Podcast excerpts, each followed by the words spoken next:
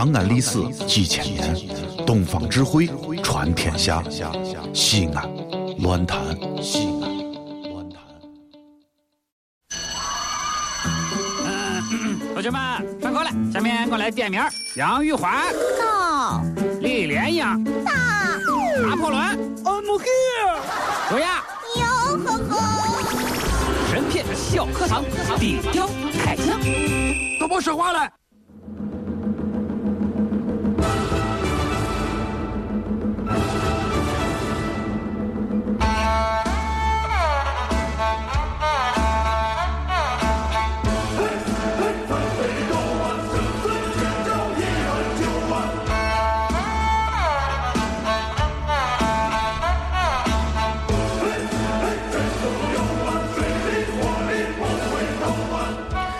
到神篇小课堂。今天我们来说说《水浒传》第三十五回。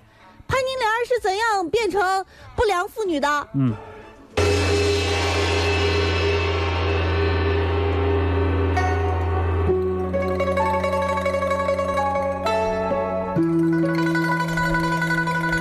青莲儿，青莲儿，我演的，青，你可以这样吗？你可以演金莲他妈。哎，他死了，那是王婆儿他已经被那谁杀死了。你可以演这个嘛，对不对？是不是？我看你演挺像。这个话剧看的少。一提到潘金莲啊，大伙都会说啥？坏女人，但在小说《水浒传》里头啊，作者是这样介绍潘金莲出场的：嗯，说之前嫁了命苦，那清河县里有一个大户人家，有个使女，小名唤作潘金莲，年方二十余岁，长得那叫颇有些颜色儿，因为颜色，颜色，因为那个大户要缠她，这女使只是去告主人婆，一下不肯依从，那个大户从此恨记于心，却道不要武大一文钱，白白的嫁与武大。哎，这是第一阶段，讲的是结婚前的潘金莲。潘金莲啊，她是大户人家的人啊，没错，当然了，他地位很卑微。然后命运里受人操纵，最后把她嫁给一个又矮又丑的武大郎。嗯，啊，那么大户人家为啥将潘金莲嫁给武大郎呢？我跟你说，这个原因啊，非常简单，就是因为记恨而要报复，故意把这朵鲜花插在牛粪上。嗯，哼为什么你不从我呀？是不是？你不从我，我就让你嫁嫁嫁嫁给我大郎，可是这样想起来的话，那潘金莲是一个烈女啊。对不对？你不让我幸福，我也不让你幸福。哎，这爱情不是你想卖想卖就能卖。哎，还还有，真是，这是这是，啊，百搭神剧啊！如果单单的自从最现实的利益角度而言啊，潘金莲要是能够勾搭上这个大户人家的话，无疑是条捷径啊！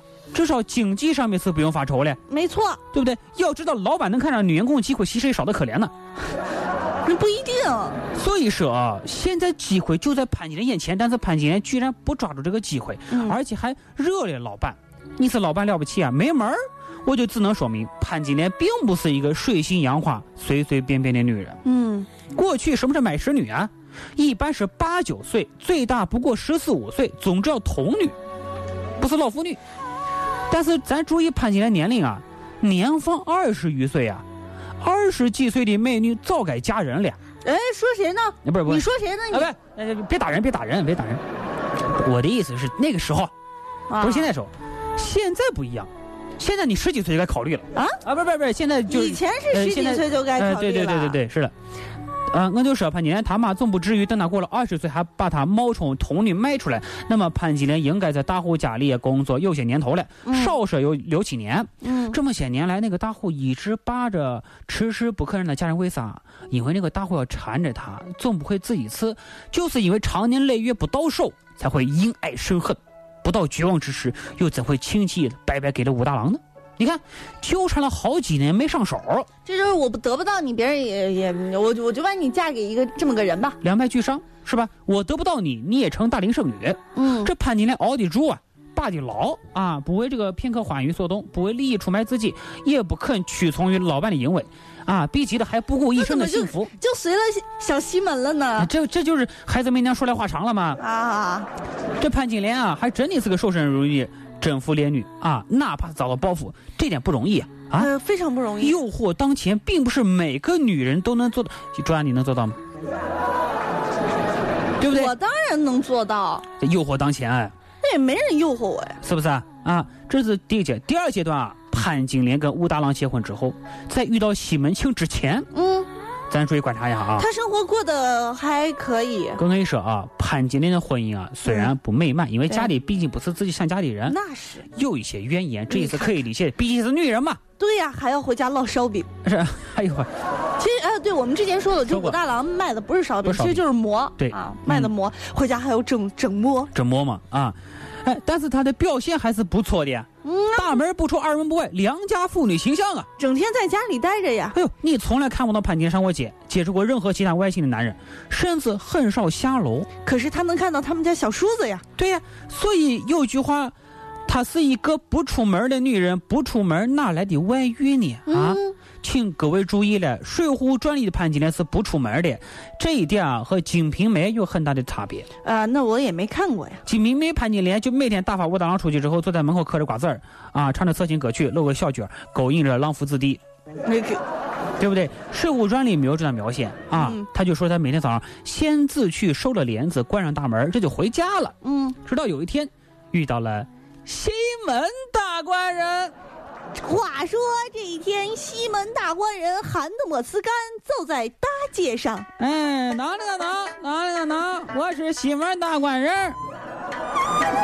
也正是因为潘金莲关门关早了，才遇到西门庆。什么叫关门关早了呀？哎，因为这个茶杆掉下来打到西门庆头里嘛。你说这一杆子下来，嗯砸的就不偏不倚砸在那货头上了。谁？谁砸我的啥？啊？就这么着啊？你你你他还不如谁哎，就你演这么着，他还不如跟着武大郎啊老老实实过一辈子。那个西门庆什么声音？哎呦，哎呦，西门庆是个娘炮。谁打我？啊我看一下，哟呵，小娘子啊！哎呦，官人，对不起啊，奴家一时失手，官人休怪我。哎呦，你别说，你说话还好听的很啊！官人你好，我叫潘金莲。我跟你说，嗯，要是就咱俩这个样子啊，哎水浒传》啊，早都写不下去了，你知道不？二师兄啊，哎，你能你能靠谱人演吗？啊，不是，这是西门庆家里我要演出来的西门庆那副丧眼的感觉，你演的是什么？我什么？你演的是武大郎啊，附身在潘金莲身上了，你哦？好好好好，对不对？我着急了，演着急了。潘金莲当时连连道歉，对不对？道歉完之后，他没有跟他多说呀，嗯，关上大门等着自己老公回来，是不是？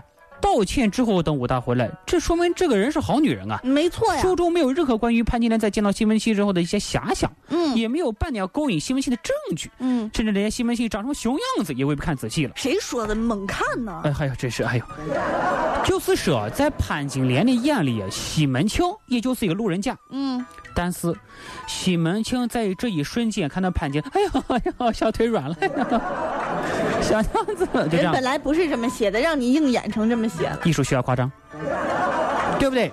于是，在西门庆在王婆的帮助之下，设计和潘金莲幽会，两个人独处一室。哎呦，西门庆当时这个心情啊，跟咱现在放的陈月色一模一样的，小鹿乱撞啊，老鹿乱撞啊。老鹿啊，一个是恶棍，一个是真女。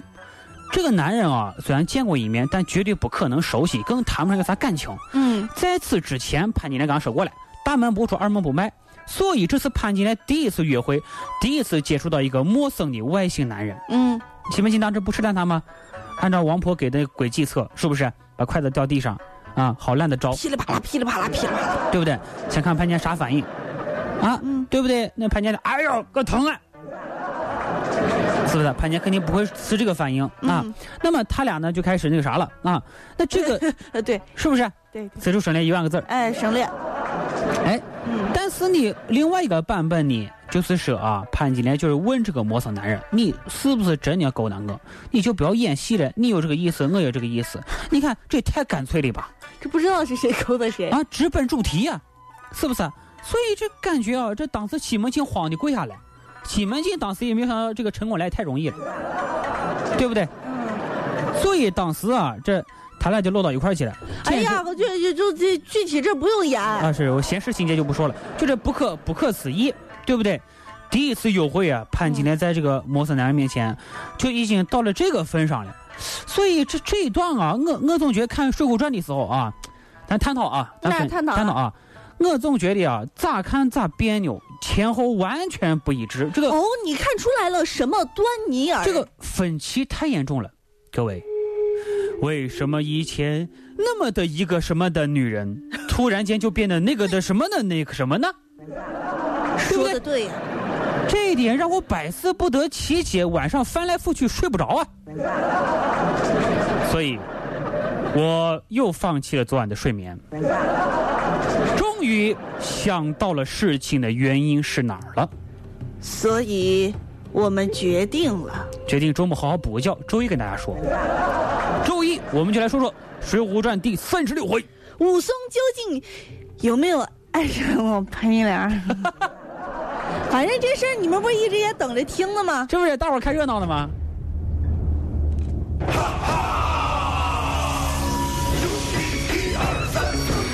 那么在今天节目的最后，来公布一下今天获得青曲社相声门票的三位朋友啊，手机幺三零尾数是六二二三，幺三七尾数是八六幺零，幺八零尾数是七零零幺，这三位朋友具体的领票方式，我们会有工作人员来给你们打电话的。好了，感谢所有朋友对于神片长安的大力支持，今天的神片长安就这样了，祝各位周末愉快，咱们周一见吧。再见。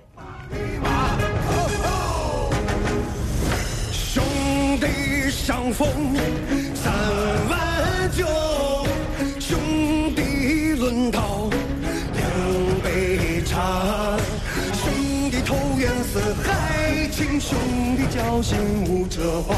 兄弟思念三更梦，兄弟怀旧伴天下。兄弟今生两家心。兄弟来生一个妈。兄弟护国三军壮，兄弟安民万事夸。兄弟上阵迎赤狼，兄弟拉车把匹马，兄弟水战千艘艇，兄弟出塞百支甲，兄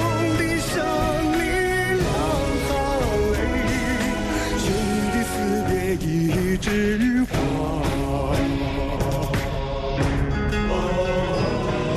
兄弟情啊，天空中万千星。